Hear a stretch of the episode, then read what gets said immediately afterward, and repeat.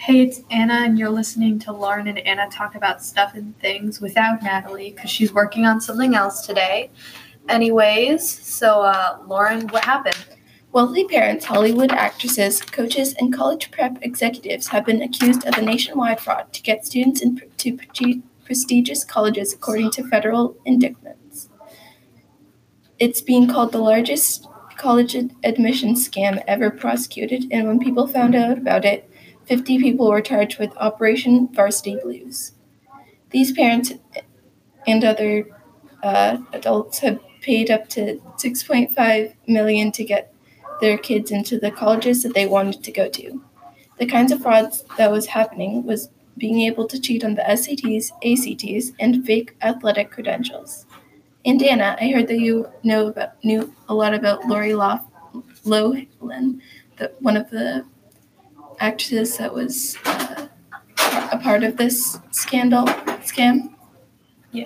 Um. So um, Crown Media will no longer be working with Lori Loughlin from a scandal where she cheated on. So uh, she paid like five hundred thousand dollars to get uh, her two daughters onto the crew team of UC, USC. Um, people are extremely infuriated at her and have been flooding Hallmark the Hallmark pages with mean comments regarding her. Um, she turned herself in after she had been accused of allegedly participating in the bribery. She's among the group who uh, spent up to six million dollars trying to get their kids in. Um, so, uh, what are some interesting facts? Well, if students can't get into a university by normal entrance criteria, they're usually no other way thanks to rich parents. It usually happens because of donations that the parents made to the university.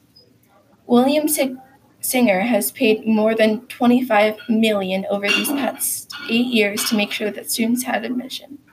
In a New York Times report, Singer said, "If I can make the comparison, there is a front door of getting in where a student just does it on their own, and there's a back door where parents go to institutional advancement and make large donations, but they're not guaranteed in.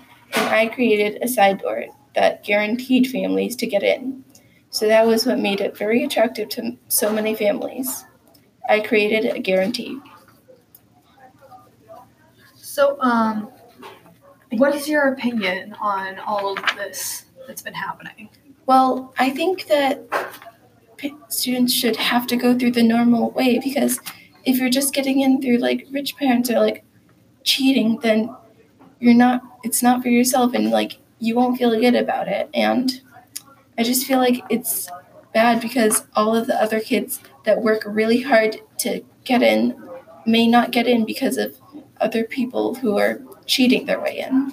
Uh, for every student admitted through fraud, an honest, genuinely talented student was rejected, Lelling said, which I can agree with it's unfair that so many people are just getting into these colleges because not because they have any credentials or because they're credible or because they have any this they don't meet the standards.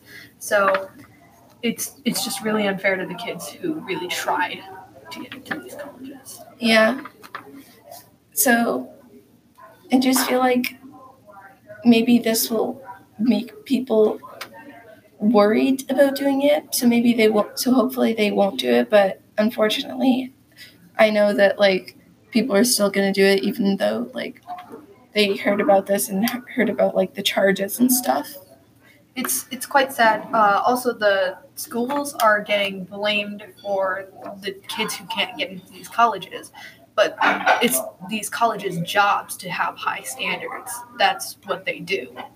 So it, it's just. Really and it's also not all of college's fault. Only like, probably only a few people knew about what was going on, and now the whole college college is being blamed for it when most people probably didn't even know that this was happening. Yeah. Well, I think it's time to go, right, Anna? Yep. We'll see you guys next time. Bye. Bye.